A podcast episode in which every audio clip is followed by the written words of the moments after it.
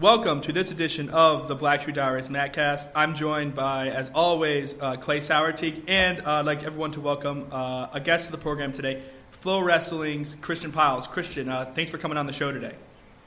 Absolutely. Happy to be here, guys. Yeah, uh, after such a great week of wrestling uh, with the NWCA duels going on, lots to talk about um, in the wrestling world.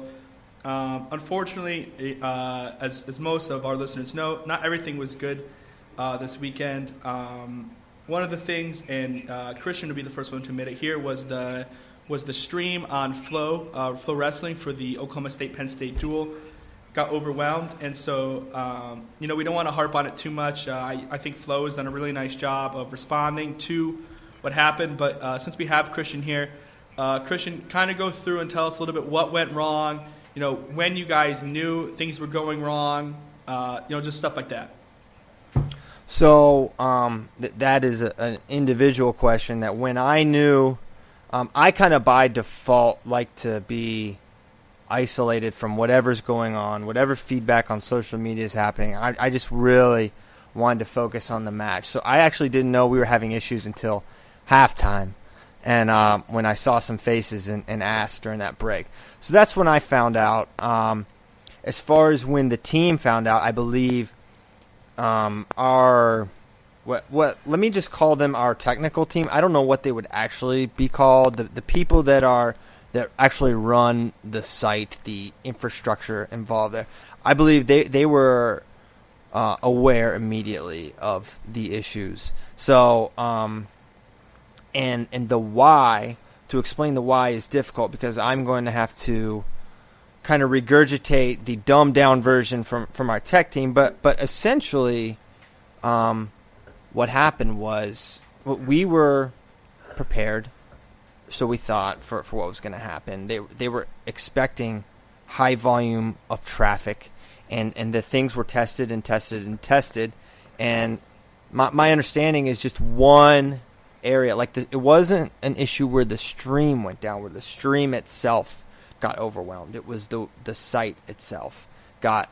Um, I don't know if overwhelmed or, or is the word, but we it, it incurred more, I guess, more traffic than the engineering team had planned for.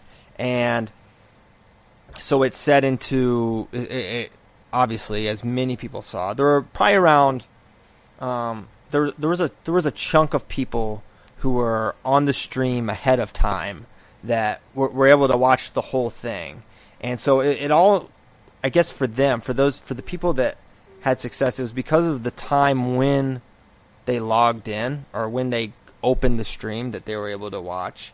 Um, is, is that's my my kind of understanding of something I don't I have very little understanding about. But ba- essentially, things were tested. They thought they were prepared.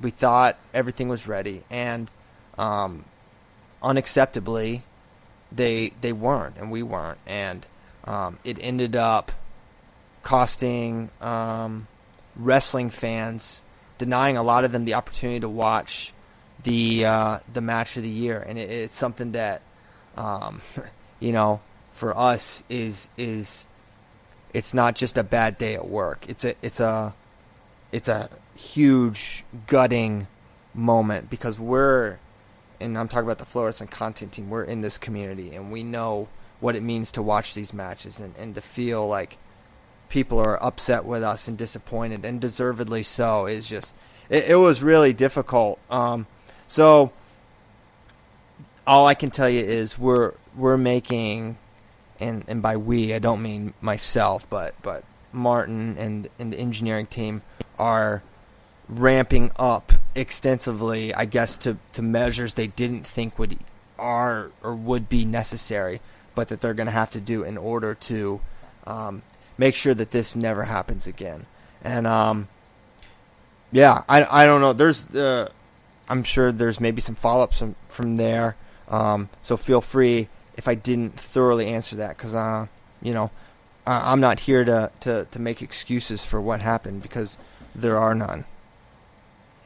Well, I mean, I think uh, you know, I, I, I, think the fact that he got overwhelmed, um, it, I mean, it's it's almost a positive thing for the sport in that hey, this many people wanted to watch the stream, um, which is good. Um, you know, no one's going to overload overload a stream of two people playing checkers.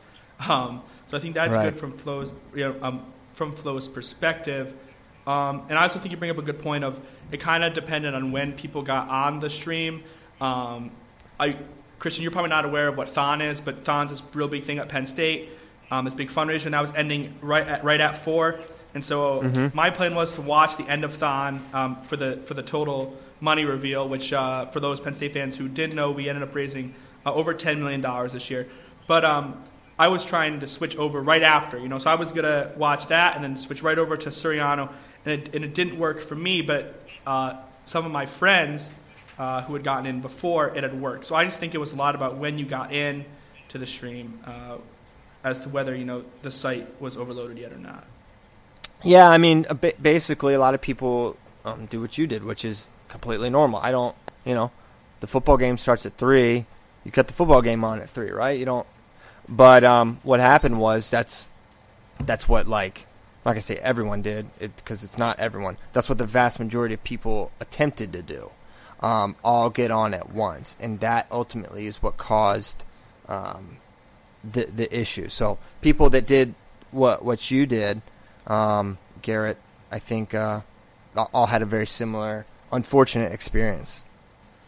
Right, uh, Clay. Anything you want to add or ask us CP on this uh, before we move on? No, jumping in here, uh, one of the things you mentioned that I thought was a, a good sign is it does show that a there is a, a large interest in the sport. Um, it, is a good sign for both FloWrestling and just the wrestling community as a whole that we are driving interest to the point where sometimes there's going to be some issues. Um, you won't see that if the sport's not growing. Um, I will say that for many of our fans who weren't able, uh, many, many listeners who weren't able to listen live, um, do get value in going back and watching matches. So I want to commend Flo for putting that up there. I believe, Christian, you can correct me if I'm incorrect here, um, that the full duel is up for free actually on, on flowrestling.org, correct?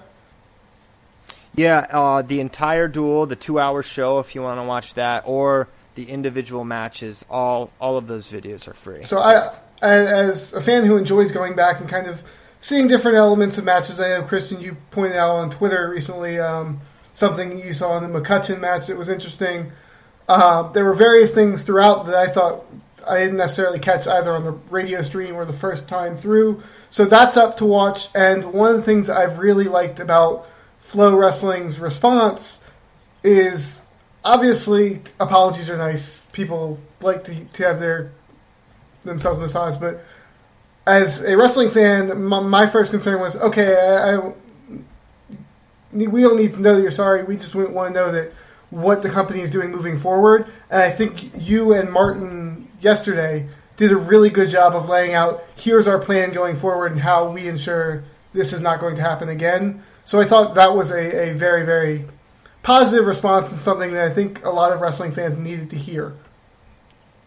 Yeah, I'm sure. Uh, and you know that's that's the way it should be. I met with our um, chief, I don't know what product guy, whatever, and he, uh, you know, he assured me that that it was going to be that, that this wouldn't happen again, and I think steps will be taken. And um, yeah, so obviously apologies are nice, um, but but we're we're they're going to do something about it. But also, in addition to the apology. Um, refunds are you know for, for anyone that wants a, a full refund that's available if anyone wants to keep their subscription um, but was affected they, they can get two months free on, on Flo so that's um, does it make up for it Uh, probably not there's nothing like watching an event live and um, but you know those are the steps that we can do a- after something like that happens On Right, and Uh, go ahead. and, and with all the content coming up uh, in wrestling the next couple months, uh, it might not be a bad idea for people to forego the refund and take the two free months. At least in my opinion. Yeah, I mean, obviously, we, we hope that that's that that's the case. That um, you know, people would find value in, in our subscription, in the events we do, in the documentary series we do. Um, yeah, I, I, hope that that's that's the path that people choose, and they don't feel like uh, you know we've we've betrayed their trust because we uh, we want wrestling to win in, in the biggest way possible, and we need the wrestling community to do, to to be united to do that. On a bit of a more fun note here, um, obviously issues aside, we still had a fantastic duel for people to watch. Um, obviously, you were in Gallagher-Iba Arena, uh, sellout crowd, and I believe record crowd, correct? Record crowd for that venue. Um, Wow.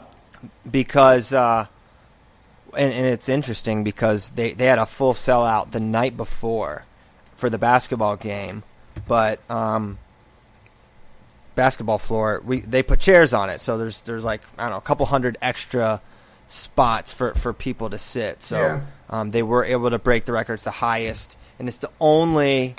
Um, and you can check this. I don't think uh, this isn't this isn't fake news. It's the only basketball gym that's named after a, a wrestling coach. So um, it's kind of a very fitting place for, for that to happen.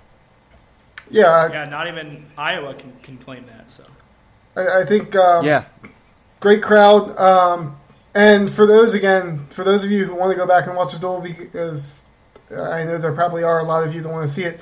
I, I mean, I would highly recommend it. Um, starting out here, you want you want to get into talking about the duel? hey, I'll go anywhere. I love talking wrestling. Um, starting out here, 125, um, big matchup of New Jersey and New York State champs behind before um, Penn State. Nick Suriano, one loss on the year. Piccinini, I believe, came in with was it three losses or something on the year. Um, Yeah, may, maybe yeah, around in there. top top ten or fringe top ten guy, and I know you had mentioned that this was one of the areas that this was a toss up, and I felt pretty confident uh, as a Penn State fan that Suriano would win this, but I did not think that there was going to be a, a large margin of victory. And those first, I mean, other than the Nick's early shot when he got in, it was kind of a tense first period. Yeah, I felt that way also, and and, and I didn't. I don't know that I viewed it as a toss up. I but I did view it as one with with toss with upset potential um, because of a lot of outside factors, and um, you know, the, obviously that didn't really play out. I mean, the guy had the lead and he busted his ankle, but uh, yeah, I thought I thought Nick battled. I think we're to see Nick have a nice Big 12s in the NCAA, and I need to clarify that I'm talking about Nick Piccinini Yeah. right now. I I thought he wrestled really well. Um, I thought he showed his speed that he could get to guy, that guy's legs, but man, that the one attack where Piccinini got in really nicely, it looked like he even set him on his hip, or that like he almost sprawled to his hip. The recovery by Suriano was was even more impressive. So I think both guys showed um, their mettle to an extent, and you're right, it was a tense first period, and I really think that um, uh, Piccinini may maybe not would have pulled the upset, but I think that match would have ended pretty close, and I think he would have gotten a, f- a few more opportunities to score um, had that ankle injury not happened. But that attack by by uh, Suriano was was beautiful. Yeah, I think one of the things that'll be interesting with, with each of these guys going forward is how they do the second time around with guys. What what they picked up from the first matches, either in duels or in tournaments. See how a Suriano matches up with like a Lambert or a Gilman or a Lizak, and then with Piccinini, how he does at Big 12s or NCAA's to see what he's learned because you expect a, a fairly stark learning curve for freshmen, even though Piccinini's a redshirt freshman. Yeah, I agree. I agree with that completely. I think I think we'll see that curve um, from both of those guys. So then, uh, of course, we all know Nick uh, injury defaults. Uh, at the time of this recording, it's it's about 3:30 on Wednesday. Uh, there was no media availability this week due to Penn not wrestling. Um, so the only chance Cael will have to really address that will be uh, tonight, as in Wednesday, at the coaches show. Um, so you know, by the time you're listening to this, we might have a clear status update on Nick Suriano, but uh, we really have nothing to report on that front other than what Coach Cael said. Um, but yeah, so we start the duel off, and you know you're looking there, and Oklahoma State gets those six points. You know, probably not the way Oklahoma State would have preferred to get six, but six nonetheless. And they go into another match looking for six points too with Kaid Brock and George Carpenter. But George Carpenter uh, and has he's been doing better and better at this as the weeks have gone on, staying off his back uh, and, and saving points for Penn State in duels. Yeah, um, Yeah, Go ahead. No, I was I was gonna say just just that. You know, this is not a guy. This is a guy that's outgunned right now, and um, I think everyone kind of kind of sees that. But his fight is there, and um, you know he he saved a bonus point, and maybe you could argue too, um, because Kaid Brock has pinfall potential, but it didn't happen. And um, yeah, Carpenter, you know, probably not going to qualify for the tournament. Although you know, one a solid Big Tens could could get him in there as the Big Ten's going to qualify a lot of spots as they do in most weights. But uh, yeah, you know, when, when you have a guy go down, some some teams in some spots have real depth. Like Penn State's got depth at a lot of places, but they don't have they don't have the depth at at 133, and that uh, ultimately hurt them. Yeah, um, I thought, uh, as you mentioned, I thought he saved two team points when we um, did last week's episode. I, I thought Brock was going to come away with six points, and after the first period, I believe it was what was it 10-3 or something. After the first period, I was even more convinced that, that it was going to be uh, at, at, worst or at best, I guess, for Penn State, a technical fall for Brock. Um, and I said all year I think Brock may be the second best wrestler in the country at 133. But um, mm-hmm. just a really gutty effort by Carpenter. Um, really good job with his gas tank. Um, you always kind of wonder about about guys like that who come into the line mid-season, their conditioning. But um, I think that was a really, really important moment in this duel, which I know sounds silly given the margin of victory, but just kind of stem the flow of momentum.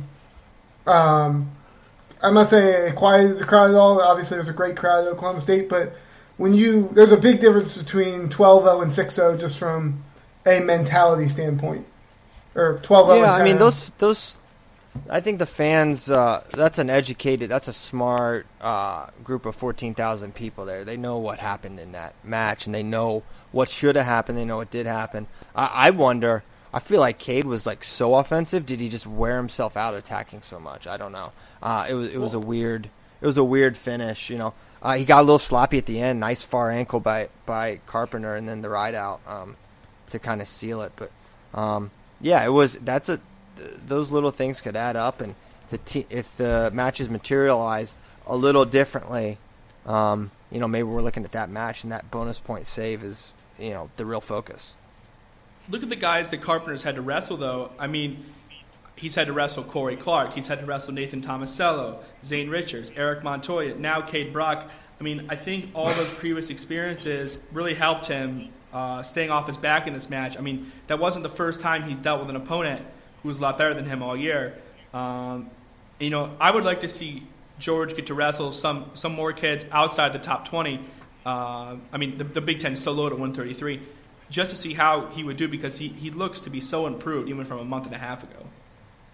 Yeah, he's his uh, November was pretty rough, but you know, uh, a good measuring stick uh, that that maybe is important is a two-one loss to Mitch McKee. I think you look at you can look at that match and say there's a guy, fringe top 20ish type of guy that he needs to be uh, that he can co- compete with. But you know, he lost to the um, the Northwestern guy. Yeah, which is, Ipsarides, you know, which was pro- one that we weren't sure yeah, about. Ips- right, right. So that's not a that's not a great loss. I, I think I think Carpenter's Carpenter's a project right now. I think. Yeah, up in uh, but in, duel, in duels, in duels, guys like that are important. Guys like that do things like that. Yeah, save, I mean, you're saving team points. So I was pretty sure. Like I said, coming into the duel, that I thought it was going to be six. Um, not to move off of this, but 141. Unless you guys have more 133, 141, probably the most interesting matchup of the duel in hindsight. yeah, I would say so. I mean certainly, certainly not without controversy. Um, Dean Heil is, is is rolling the dice against a lot of uh, elite guys, and he and Jimmy Gulibon, you know, firing off a different attack. It was interesting. I'm sure Heil was very prepared and expecting that the high crotch, that mm-hmm. that you know cl- classic high crotch of of Jimmy Gulibon we've seen for years, and to see him have what I will call effectiveness with his single leg and a, a position where I thought Heil would really succeed head inside, but Gulibon did about as much as you can do as far as finishing. Did everything but finish, and and and may have arguably uh, pinned pinned Dean Heil. Yeah, um, it's good to have Christian on here because uh, it's, it's tough to get an objective voice, a truly objective voice from Garrett or I. Your thoughts on the end of the second period and how it should have been scored? Well, I, I think I think the end of the second period shines a light on rule problems that we have. Um, uh, um, what what I'll call a loophole rule where you can be held on your back for 30 seconds at a time, not improve, not come off your back, have your legs controlled, and, and because you're reached you're reaching between the crotch, somehow you're not being controlled. Um, I think that is the definition of control if you can't get off your back. So while I'll I'll say that letter of the law, maybe that's not two. Um, and I'll say also, r- remember, was there a moment when he was in 100% pin criteria? I think there was. But what what everyone has to remember, and Penn State fans especially have to remember, is it's it has to be a second. Okay, a second's a long time. A thousand one on your back that entire time, and and so I think uh, Mike Haggerty, who was put in a lot of very difficult positions this entire duel, 149 and 141 especially, I thought I thought he um, I thought he did an okay job given the rule set that he is required to officiate within. Um, th- that's a that's one of the best refs in the country, and you can maybe you could you could put a still picture up and say, well, there it is, but at the same time, he's got to be there for a second flat. So to me, it's a rules issue, not an officiating issue. But um, I, I, would have liked to have seen. Um, I would like to see a set of rules where, where Jimmy is rewarded for, for the wrestling action he did. And one of the things that initially came to mind uh, for those of you who watched last year's National Dual Championship Series against Oklahoma State was the non-control fall that was given to Nico Megaludis at 125 against Eddie Klimara. Uh, if I recall correctly, Klimara was draped over the top and Megaludis kind of leaned back into him. I thought this might have been more of a pin th- than that situation where I, I, didn't know that Nico had control. Um, so I, I, think again it speaks to kind of the loose rules where there's a, a, little bit more subjectivity there, which isn't necessarily on the referee. It just there's no, I mean, there's no definite call there. Right, right. Yeah, I agree, and I remember that I was actually at that um, that duel and recorded it, and I seem to remember the the direction in which my camera was shooting. I didn't have Klimara's blades, um, but I remember thinking, ah, that was pretty fast. Yeah, I, I remember thinking. I, I I was like, man, I yeah. think I think I think the ref wanted to get a give Nico a, a kind of a fun moment. Um, uh, not, not really. I don't really believe that, but um, I, I, didn't think that was, and I would probably agree that Jimmy pinned um, Heil more than Nico pinned Klimara. Back to back to what you said earlier about um, you know Jimmy varying up his attacks against Heil, not going for that high crotch. You and Clay can speak more to this than I can you guys have the more technical knowledge of the sport. Do you think against a kid like Heil, who maybe doesn't have the size advantage over Jimmy as some of the kids at that weight, and especially the kids that Jimmy struggles with, that he's more likely to go to a, a, a low single against a kid like Heil than whereas a, a good combination is like an Ashnault, where he doesn't want to get stuck underneath them on a low single. Um, he doesn't get me in trouble. Do you guys think that could have played in, in, into Jimmy's uh, decision to to go with some singles? I don't. I don't think it's a size uh, issue with Jim, Jimmy's problems. I don't think.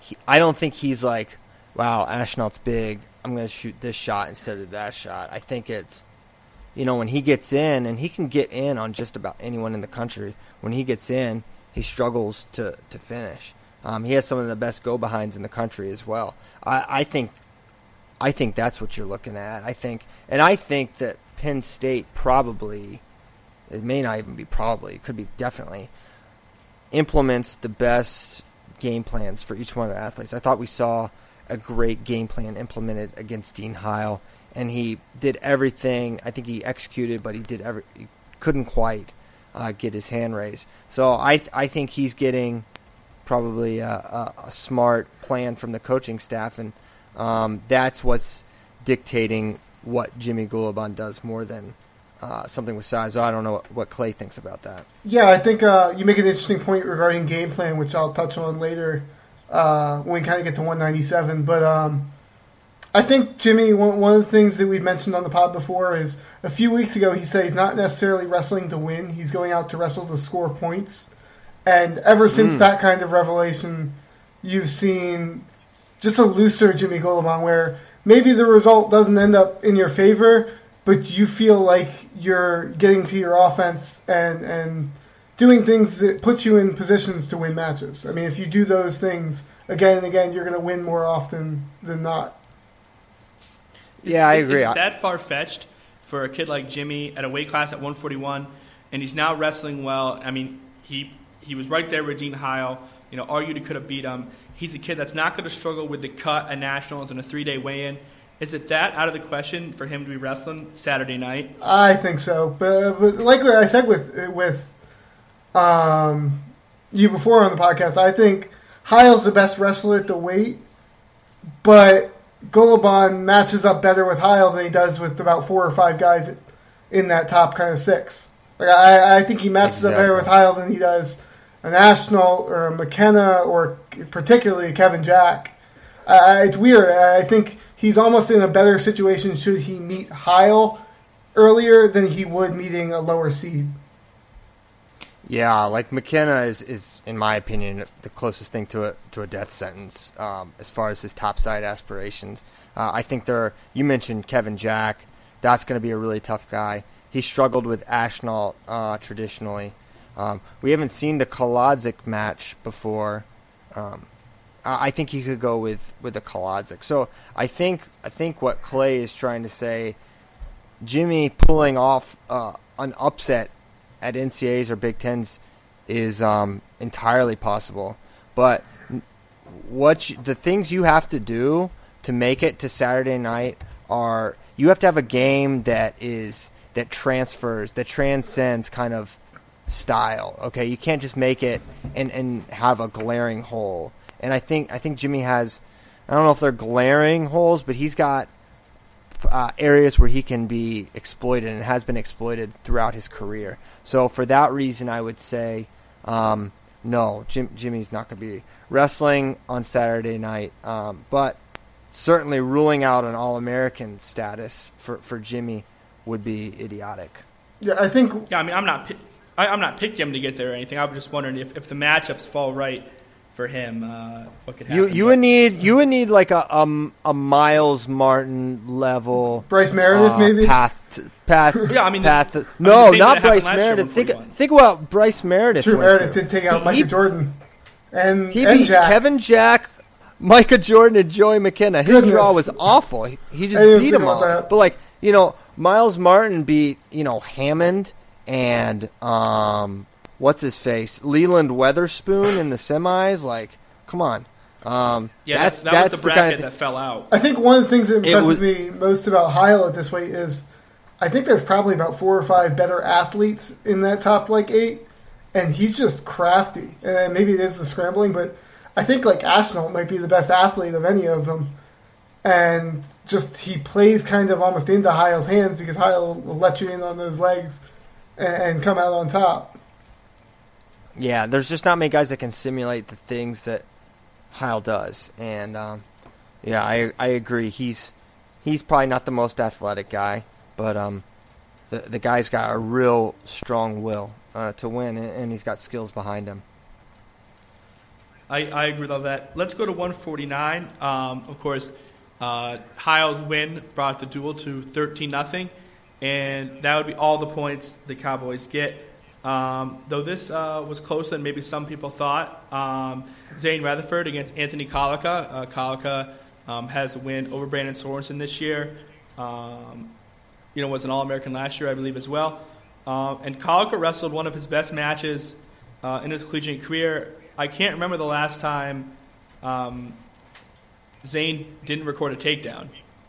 Yeah, I think the last time. What was it? B.J. Clagon last year? Was there a takedown in that match? I would. I think it was Clagon. I think he beat him Yeah. 2-0 or something. But So uh, that's uh, oh, a year and change.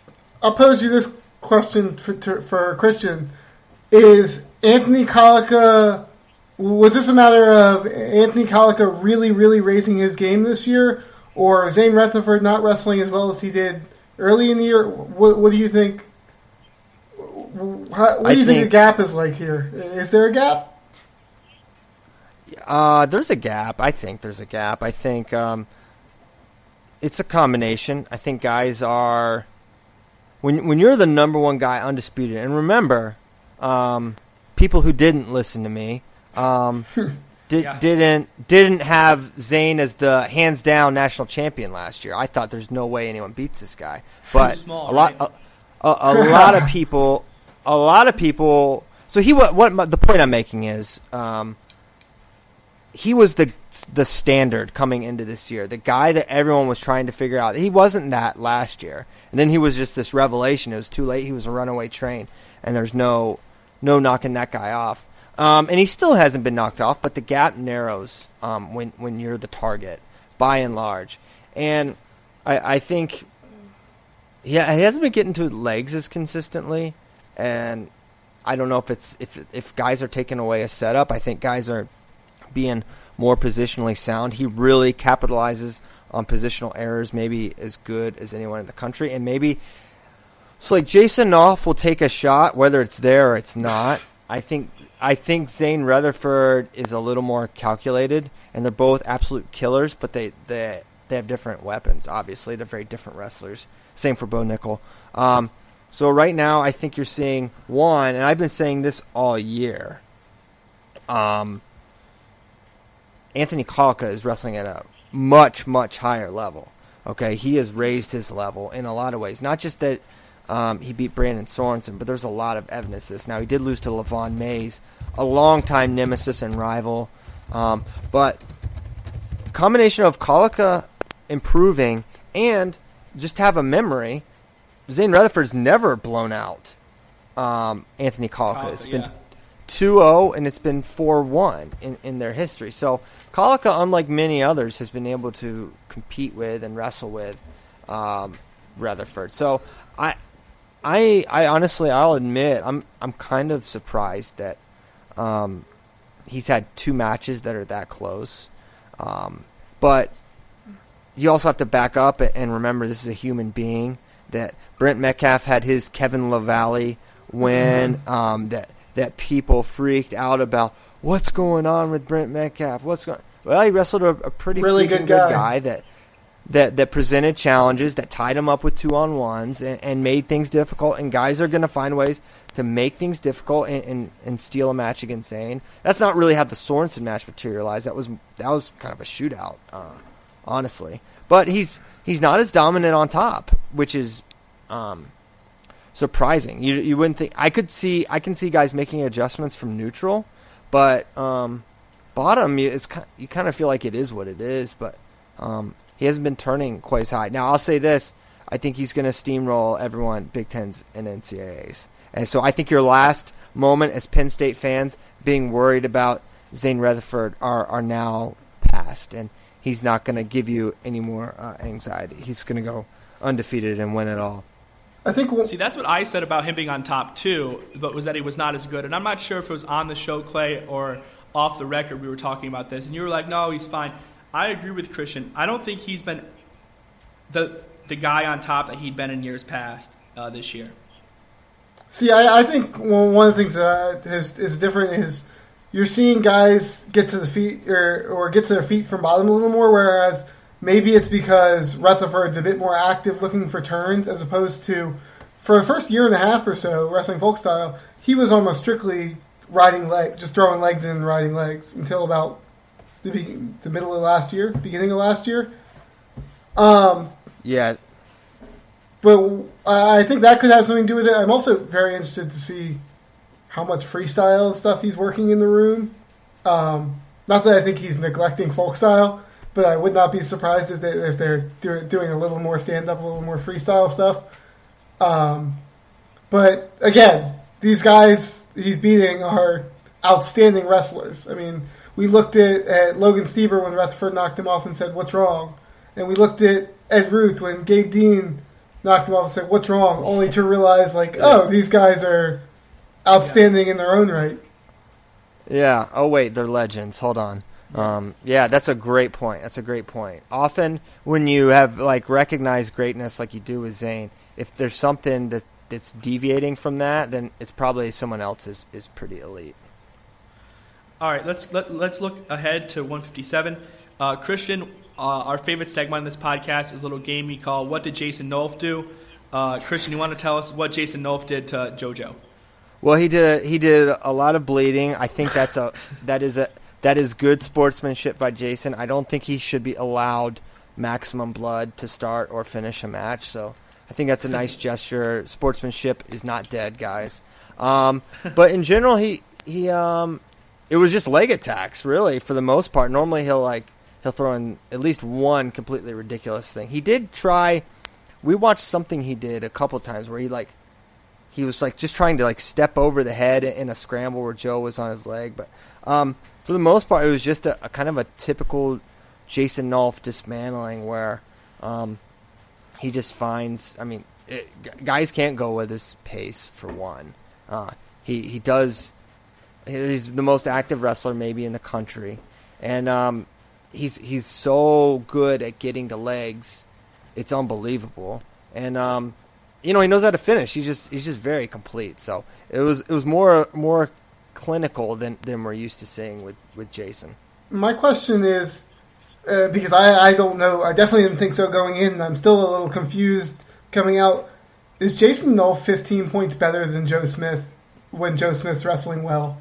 Because that just something looked, and it has all year. What's up with Joe? Um, well, I don't think Joe is completely healthy. I don't think he's been healthy. He dealt with an injury a year ago, um, and I think it's that same exact injury. I don't think he's been able to train like you need to be able to train to compete with someone like that. Um, and and I think a byproduct of that was was his weight got high too, just not being able to train and whatnot. So um, I don't think that's the best version. I, I think we've obviously watched Joe Smith a year ago, and and we know how good he can be. You don't just lose that without some outside factors coming in. So um, I would agree, but at the same time, um, Jason did major him at NCAs a year ago. So But I thought that might um, be closer to what the score was, maybe like a six to eight or nine point differential. But that also was I don't remember whether there was back there had to have been back points in that one, just because I, I believe the score was eleven to I three. Don't. Well, Yeah, I I think JoJo. th- th- I think there was an. In, I think there was uh, a time in the match where JoJo took injury time, so Jason got choice. That would have Yeah, given that could- Jason another point. that could be right. Um, I'm not entirely. Because I know, th- I, I know there was a delay in the match. It wasn't just like seven minute wrestle. Mm. Yeah, it's just a, a very Oh. interesting thing, thing to see Joe struggle like that. And he kind of, I mean, I think Joe Smith's on a different level than Leva- is it jo- Joey Lavallee for was that who he lost to from Yeah. Mizzou? I, I think Lavallee's a, a pretty good wrestler, but I, I think Joe Smith coming into the season, I mean, all things considered, if we thought he was going to be healthy and fine with the weight, is kind of on a tier above that. So that was, I think, my first inclination where okay, something's amiss. Yeah, yeah, I think you know he lost to that. He lost to Cutler at the scuffle. Um, he just hasn't been as offensive. He hasn't been penetrating to the leg. He hasn't been taking leg attacks. Um, he's been just looking for a pick, basically exclusively, and not much else. So, that, um, you know, I'm not sure. I'm, I'm not sure what else to say other than he's he's a different guy right now. Yeah. Um, All right, let's go to 165 here. Um, so at the intermission, uh, Penn State's brought it back now to uh, 13 to 8 um, after the technical fall by Jason Nolf. Though, of course, important to note, just like uh, his tech fall last uh, last week, that at NCAAs a tech fall like that with no back points is only going to get him one bonus point, not a bonus point and a half. Um, so 165, we have a match who a lot of people thought was a toss-up, uh, in, including me. Um, but Vincenzo Joseph wrestles his most complete match of the year, best seven total seven minutes of the year, and, and really dismantles uh, Chandler Rogers. Yeah, I was um, I was kind of like Willie and I talked a while on radio and off about this match, and I was supremely confident in Vincenzo Joseph. I kind of I wavered on radio, um, you know, because you know there's there's reasons for that, but um, Willie was really confident in Chandler. So I I was I was curious what what we were gonna see, and I I just I just trust a guy. I'm just always gonna go with the guy with the leg attacks, Leg attacks, like yep. just by and large. But whether you know it may bite me sometimes, but by and large, that's what I like. That's why I like Freddie Stroker. People, you know, I, I've put that guy in so many daggone predictions. Mm-hmm. I don't care. I think that guy is elite. I think we're going to see Freddie Stroker. I know this is not the Cornell or the Minnesota podcast, but I, I'm illustrating my point that I, if you can get the legs, if you have, if you, if you, yeah, that's right, that's right. He's got a little whippeal in him. So I, I just think that is what really, really matters at this level. The guys that are athletically able to get the legs, and that is what that is Vincenzo Joseph. That's what he does at an elite level, uh, and he does a lot, a couple other things pretty elite too. He's got some freaky hips, um, but seeing seeing him dismantle Chandler is like, um, you know, it's telling because he basically, and if we didn't already know, if you didn't watch the Keaton Subjeck match.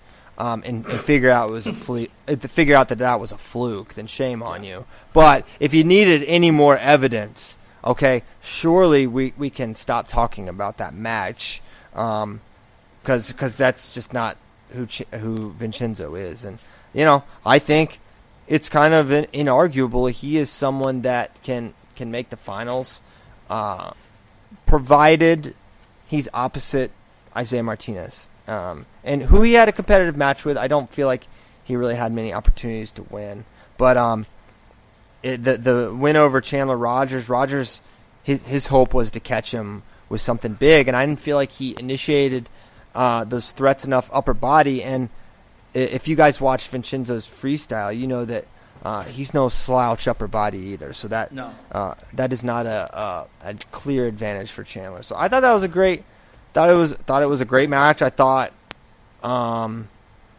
I thought it was over then. I thought this is not happening. Um, you're gonna see you're gonna see uh, Penn State pull this out and, and, and pull it out they did, but I mean they, they ended up running away with it. But that was one where you come out of it, Joe Smith just got tech fouled, halftime, you're nervous, this is the match you want to see, and you just don't have any answers, at least in that match. Um, that that makes it tough. And the crowd was out of it up until uh, 174. They had one more amazing moment in the Mark Hall match, which I'm sure we'll get to later. Yep. Later. Um, Going to the third period.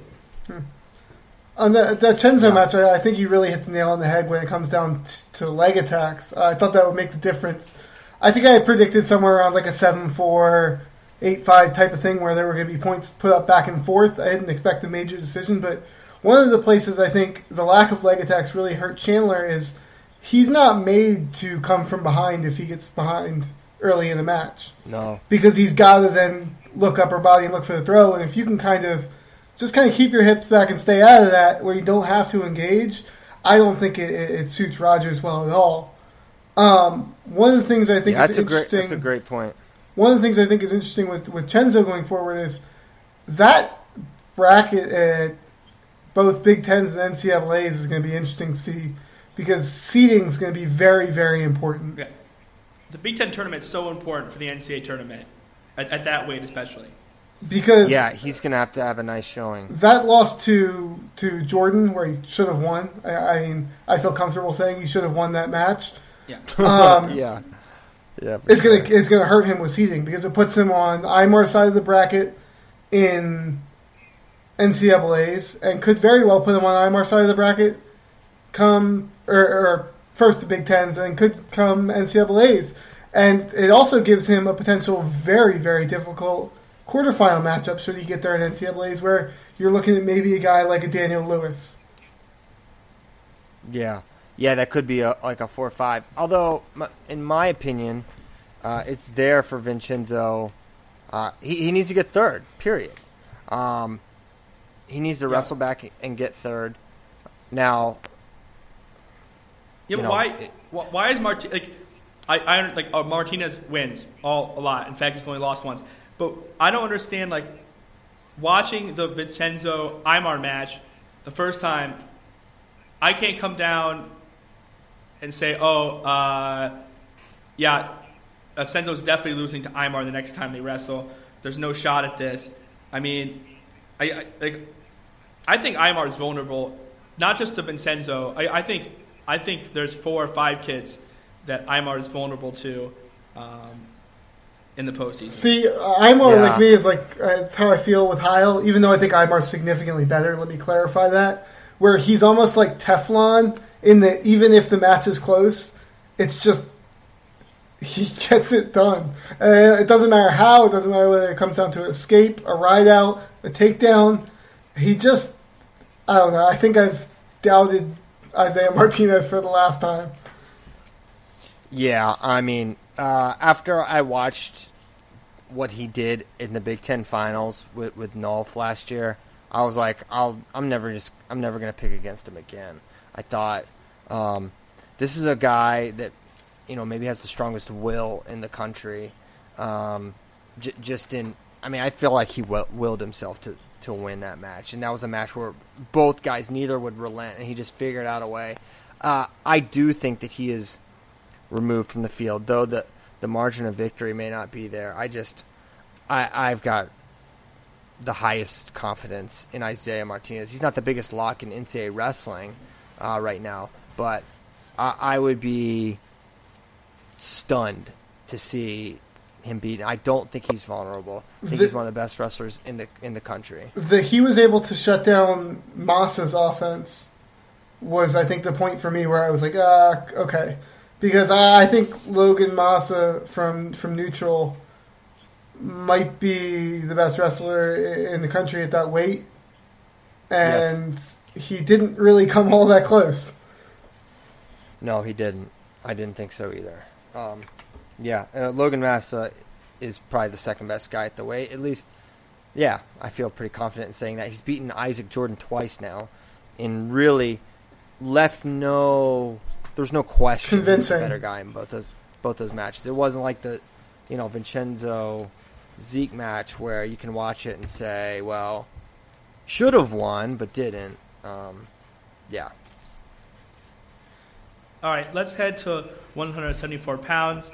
Um, Mark Hall against uh, Kyle Crutchmer, who certainly did not look anywhere close to 174 pounds, um, to be quite honest. Um, Wow. He- I he think was- that, that's more about your guy than, than Kyle Crutchmer. Crutchmer was huge. Crutchmer's huge, though. Uh, Crutchmer, I don't know. ginormous. Maybe the weight doesn't say it because, and I could be wrong. But I feel like looking at Kyle Crutchmer just to get through this quickly against any 174, he looks massive, and it might just be like the Yeah. way the way he's defined. But I feel that way against. He just looks gigantic. I don't know how Yeah. he makes 174. He's big. He's he's a big he's a big kid for sure. Um, but yeah, Mark Mark's uh, Mark's stature and build just kind of um, he just looks smaller than everyone. I don't think he is. I I, I think uh, he is. that that. Uh, that cut to 74 kilograms for him, I, I know that's eight pounds lighter or whatever. Uh, I'm not good at math, but um, that was really that's really hard for him. Um, that's a difficult cut. At least uh, that's what I've been made to understand. So I, I don't I don't think he just walks around and hops on the scale. Maybe he does, but I just think he just doesn't have those man muscles yet. He's still a true freshman. He's and, and more than anything, He's 20 years so old. about his To be age. fair, Yeah, so what I was going to say is it's not so much about the true freshman thing, it's about has he ever been in a college real weight room. weight Yes. room scenario? I don't know. I don't know that he has. So, I I think he's just got some room to grow. I think he'll fill out. Uh, but I mean, he's certainly still a threat to bring home the uh, the trophy in March. The the big thing I'm weary on with Hall is a little bit to what happened to Jason Nolf last year, where um, Nolf comes into the finals, um, and I've I've heard this directly from Cael. Um, Nolf weighed in that day a good bit under uh, 157. Um, Imar was pretty much right in the dot, and then Imar went and bulked up a lot. So you know, Imar probably had seven, eight, nine pounds on Nolf. Um, I'm worried the same thing can happen to Hall in a potential finals match where he just gets someone who ends up being a couple pounds uh, bigger than him, and that makes the difference. Man, I don't, I don't know. Uh, if he loses, he he got outskilled, in my opinion. I, I don't think. Uh, I I'm like size. I, mean, I, I, think it was an, it was an energy thing though, more so than he was stronger. Like like the night before when I when when, when Martinez gets thrown to his back by uh, Ian Miller, who people, takes people to his back. I have no doubt in my mind Jason Nolf beats Isaiah Martinez on Friday night. None. Yeah, yeah, yeah. Um, do, do, you know what I'm saying? Uh, I, I, I, no comment. I, I, mean, so you're saying if that was the semi, if it was a Nolf Imar semi, that, that with Nolf, Nolf yeah, yes, with, with, with Imar having to make weight the next day, yeah. Come no on, doubt. man. Come yeah, on, I, dude. This is this is Imar. This is Imar we're talking about here. This this is uh, you're, I think you're looking oh, very good. I think, yeah, yeah, yeah, yeah. Very good. I mean, not Penn State. I, I was an Imar very good, for right? a while. I, I, Imar is excellent. Huh? So, Mark Hall. Imar is excellent. um, yeah, just to, to, keep things on, somewhat on track here, because I think this is a conversation that could, could be had for a, a while now. Um, to your point, Christian, I think Hall. One of the things that interested me was was the rankings bump, um, obviously up to number four on FloWrestling, and I'm not sure I was a bit surprised by that. I think if you were going to have him number four, I don't know that the Kyle Crutchmer match was necessarily what would have put him there. I, I either would have had him there right. before or after. Um, I still have concerns over his leg attacks. Um, I still think like six guys could win 174. I think there's five yeah. or six guys that are in the same general level. Um, my I have concerns with with Mark from neutral. Um, I thought he should have lost the price match, price match at the scuffle, which obviously you can say should have done this, should have done that. The result shows that he got the win, and there is something to be said for wrestlers who get it done when they need to. But Price controlled the large majority of that match until getting caught. And if you have to rely on, I don't want to call it a junk move, but it was to an extent a junk move to to pick up a fall against an elite wrestler in the middle of the third period you're you got to do a little bit better. And I think Mark could beat any of the top eight guys. I also think he could probably lose to any of the top eight guys. So it'll be very interesting to see how that shakes out in St. Louis. Yeah, I mean, I think you you just look at track record with Penn State, and and you just tend to whatever the the continuum of success or failure is, you, you just skew a little more towards success. So um, if if it if he could fall anywhere from first to around a 12. You skew for me in that first through four range. I just I just don't think there's a, a wrestling tournament where Mark Hall's going to lose more than a match. Um, I, I, think at this point Zahid Valencia is Imar in uh, 2015, where there's really no reason, uh, measurable reason to pick against that guy. He has been the best guy all year long by every measurement, and for, for that reason, I think he should he should be given a little more.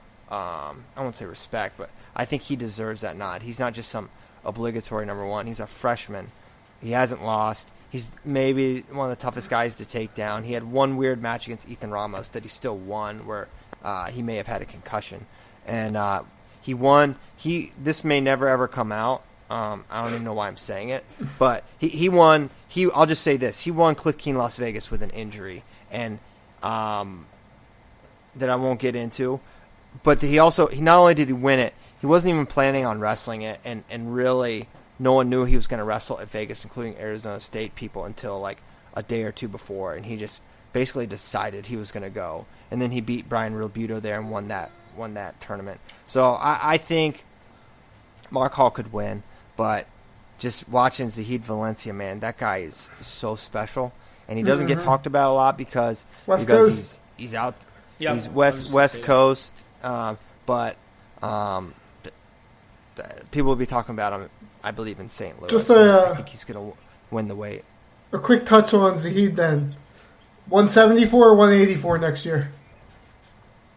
I don't know, man. Um, it it'll be probably a lineup decision. I don't think the 74 cut is brutal for him, but um, I don't think it's like major. I think I think he could go up potentially, um, and that would be maybe something.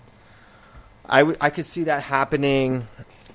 Actually, I do. I'll say I'll say I do think it's going to happen because I think Anthony's going to go up. I think Shields goes up, and I think Surtis inserts at 57 next year for them. So for the team, I think he'll go up. Not because oh my gosh, I can't make 74 anymore, but because it's it's what's going to make sense for Arizona State at 184 pounds and for their team composition. So I think he does go up, which um, will probably make some Penn State fans nervous, knowing um, Bo Nickal's going to have a t- very tough opponent to win uh, a national title next year, And even with Gabe Dean gone. speaking of Bo Nickal, we've got uh, quite the match at 184, by the way, and that is what we call in the industry a segue. Um, 184 was, man, Fast. whew, Over quickly. what else do you say at this point? What do you say? I mean, don't shoot on him, but at the same time, you have to, right? Um, I I don't know what, you know, a- very few people have had real success against Bo Nickal, and um, he, he just he's got way too many ways to beat you and put you away, and uh, I don't know what else there is to say other than um, I think he's going to win the national title, and I've thought that for a little while now, and. Um, I think he's so unbelievably athletic and, and talented and has such incredible body awareness that um, I, I think Gabe Dean is going to lose to him. Yeah, some free advice to uh, NCAA tournament organizers. Your simple, last right? match, your last match, um, come Saturday night, needs to be at 184 pounds, and there's It's really not so much of a discussion there to be had. Last year it was a fan vote, right? If I'm not mistaken, it was a fan vote last year. Was it? Uh, Uh, I don't know. case? I, I feel like I feel like the NCAA doesn't leave. I mean, uh, leaving it up to fans would be so stupid. I remember a couple years ago at the All Star match, Steve. It was Steve Report. Um, that, that's the match you end with, but they had a fan vote, and Shop Beckman won. Um, so, somehow. Love so, that like, but they're like- uh, no. yeah, yeah, I know, right? But it's like, come on, it's uh, Steve Report, guys. So they ended up, uh, fig- well, actually, Stieber didn't wrestle. He had like blood in his urine or something. Like so um, he didn't wrestle. But anyways, uh, don't leave it up. yeah, to the I just I just It's googled it. lesson. It was a fan vote last year. Oh, Okay, Well, well, that was fans, kind of a no- fans, no-brainer. don't screw this up.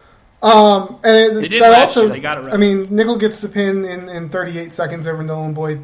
Um, kind of puts the kibosh on the duel. Didn't officially seal it, but I think at that point you kind of Come knew.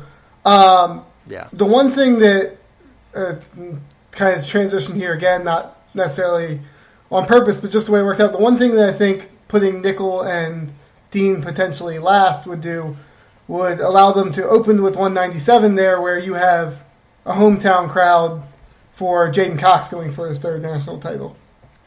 Yeah, I, Willie and I talked about this yesterday on radio. We said it's, it's a no-brainer. You start with a three-timer, a guy going for his third, and you end with a guy um, going for his third. It's simple. It's not.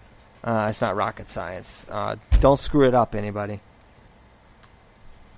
Yeah, no, I, I agree with that. Now, Christian, you you think Bo's going to win the national title? I tend to agree. He hasn't been taken down all season yet so far. Is he going to go the whole year without being taken down? No, no, he'll get taken down at some point. His he has wrestled good guys, um, but by and large, um, th- this has been a, a cupcake schedule. Not by design, I agree. but but um, th- just by you know the Reno thing. And Well, he's wrestled then, three, it four, wasn't- five, and six. To be fair, He's Yeah, re- he's, yes. or Dudley was three, Brooks was four, Boyd was five or four, and then whatever Myles Martin was. Yeah, um, I If- just wish he he would be uh, Wrestling be, Gabe Dean. be, uh, yeah, I know. Um, No, it's Yeah, yeah, I- save it he'll to the get- end. Save it I to think he, I think he'll get taken down. I think he'll get taken down at some point. I mean, he'll probably get taken down in the Dean match. Um, They should make it best out of uh, three. I would. I, yeah, they really. They I don't really think should. Anybody they would argue with, with watching that match three times. I know. Well, hopefully, well, I don't know if Bo will do freestyle or not, but maybe we see it in freestyle too. I think that matches uh, could be fun as well. All right, let's go to 197 here. Um, Matt McCutcheon against Preston Weigel. This is the kind of match right here that McCutcheon will need to win at the NCAA tournament to get on the podium. And uh, McCutcheon pulls it out with, with, with two really nice takedowns in the third period. Yeah, I thought wa- watching this match, um, I felt like they went in with a game plan. I alluded to like the game planning of. I thought he went in there with a with the the memo of don't attack early, don't do, let's get him tired, and then let's use our speed, let's use our our wrestling ability in the third, and we're not going under this daggone monster with his banana hands and, and getting tilted up. So uh, he went in there, he fought uh, in the hand fight hard. Weigel had no interest in taking attacks. I think he probably assumed um, that he would get an opportunity on top, and he didn't. And um, he had a chance to win the match. You know, if he, if he holds him off and doesn't stall, um, you know, he could have won. But McCutcheon, I, I just felt like it was just textbook execution from a guy that I think that's what he does. I've I've long had a higher opinion of Matt McCutcheon than I think many have. Go, My going back to his '84, going back This to is his a '80. contentious going back- subject on this podcast. It's a sensitive subject. Uh, no, contentious. Contentious is the I have been I have been Conti- equally as high on Matt McCutcheon throughout the season. Well, it's not. It's not. Uh, it's not complicated. Um, uh, just look at the guys he's beaten, and and they're good. Okay, so to beat good wrestlers, you probably have to be good too. I know that he takes some losses, but remember, uh, he's been in the toughest weight the last two years. He's in one. Guys, he's at 197 now. I don't care how much he weighs. Um, he's he has more skill than maybe all but four of the guys there. I would take him over uh, a Jake Smith. I think, even though that guy is, you know, enormous. Another I think he would- monster. I think he would be, I, I beat a guy like that. there's there's like you said, I think four guys that I feel really kind of uncomfortable with. I think I don't know. Tell me whether you agree here. Obviously, Cox and Pfarr. Uh, I think Kollin Moore is just. I think Kollin Moore might be not counting J'den the best athlete at the weight. That guy's a freak. Um, Yeah, he's good. And then Jared Haught at Virginia Tech. I don't know, man. Um, Jared, uh, J- that match is going to be close with Jared. You know, that's Every match is one- close. So I think that's one of the things It's that it's. McCutcheon does. Is It's gonna he become-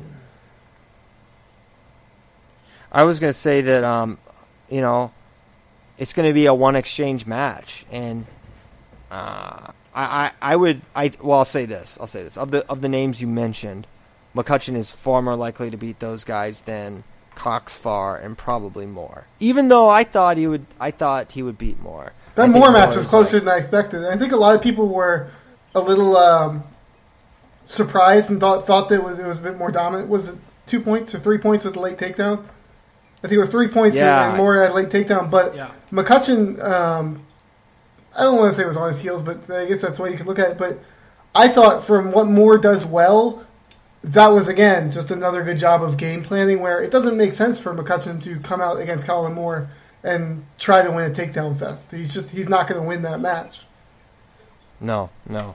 So I, I like McCutcheon. I think, um, I think he'll do well at Big tw- Big Tens, excuse me, in NCAAs. I think he's he's really tough, and you know he's not going to make the finals probably. Although maybe there have been crazier finalists than Matt McCutcheon. As as, as crazy as that Yes. sound, as crazy as that sounds, but um, you know I I feel fairly certain he's going to be uh, on the podium. Yeah, um, and of course, the flow guys, you guys call him Matt McCutcheon's son. Uh, It's Mc- McCutcheon. No, uh, no, come on, McCutcheon. Get it right. McCutcheon. McCutcheon. Shout out Sion. McCutcheon. Big shout to Sion. Sion is our uh, our phonetics master. Um, he's got a lot of great. He goes P far on FAR, which is one of my favorites. Great. McCutcheon is a strong one. Um, Pop Pop Pop Colo- is, is is the walk Oh, off from around Pop- there. Yeah, that's the walk off. That's that's his signature. That's like the Jordan. F- uh, he called Pat Popolizio Pop Papaluzio, um, which you know that that was his his uh, signature one. Now, Christian, uh, you brought up a, a wrestler uh, from Va Tech, and we, we'd be remiss um, to not mention um, probably you know the biggest news in the wrestling world over the last week, which is of course a Va Tech head coach Kevin Dresser going to Iowa State. Got paid. Um, oh, yeah, he did get paid. Uh, good job, Katie. Um, and um, along with that, deciding to not coach. Well, it was his decision. I don't know, but he's not going to coach the rest of the year at Virginia Tech. Um, can you talk a little bit about how this could impact um, Va Tech going forward in the future, but then also down the stretch this year, and then how how quickly and how and what's the ceiling for Dresser at Iowa State?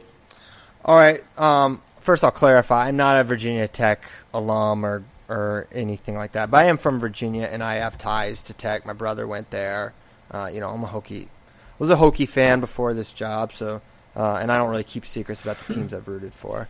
Um, just to ask. But um, yeah, so Dresser goes to, to Iowa State, not coaching the Hokies rest away. I'm, I'm, it's bittersweet for me because I want Virginia Tech to be good. I want all the Virginia teams to be good. I love UVA and ODU and Mason and VMI, but um, the to, the decision to not coach is something that was kind of it, it, was an now or never type of situation that Iowa State put on him. They put him in that position.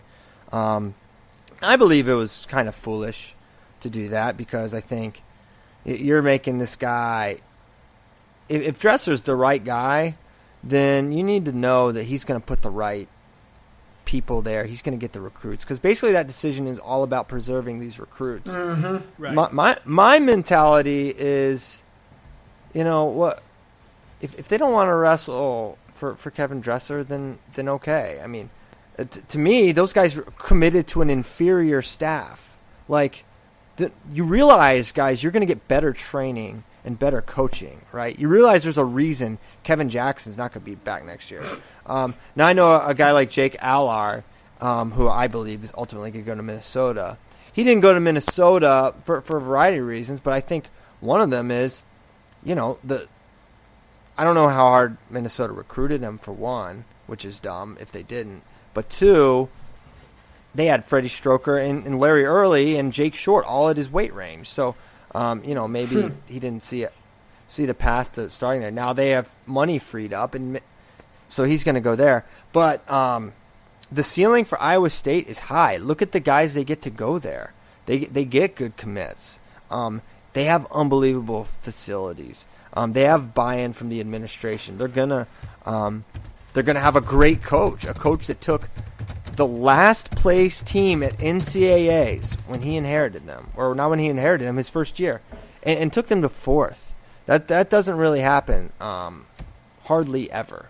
Uh, you know, we saw it at Missouri, um, and, and and to a degree at at Edinboro as well. But it's really rare to see something like that happen.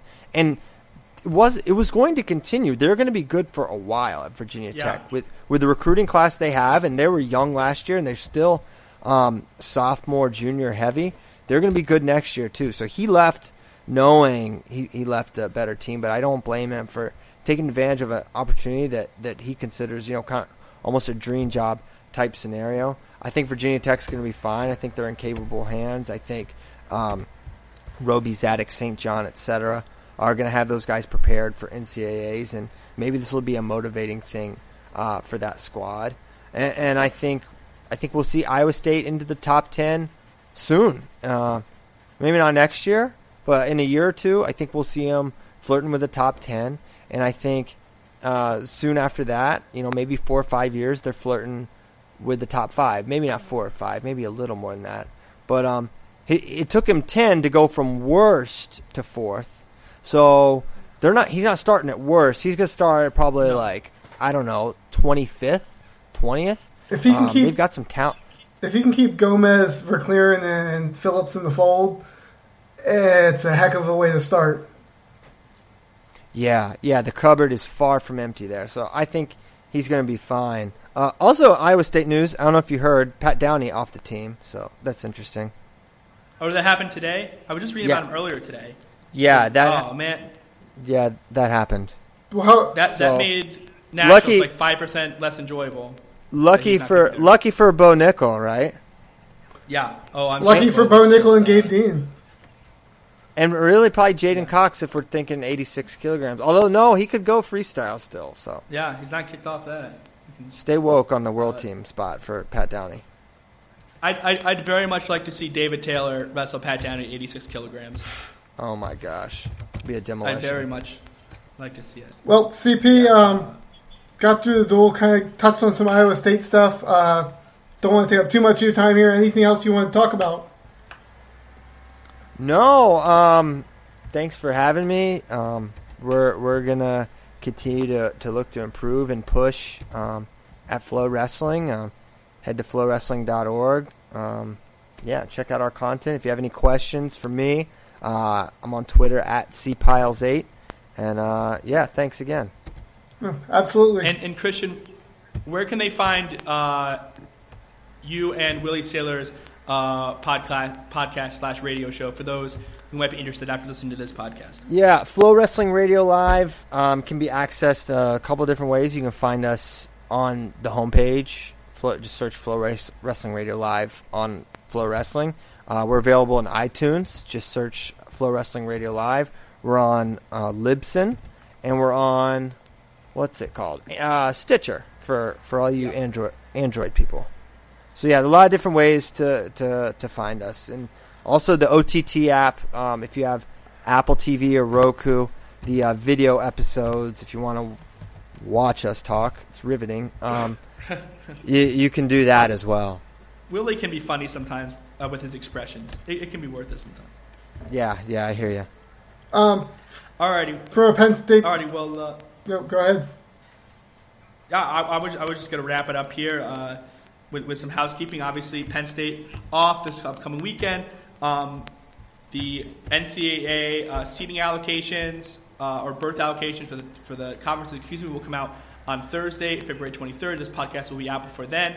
Look for that, and then next week, obviously, the Big Ten seeds. Um, we'll have another show next week to, to break down the Big Ten tournament.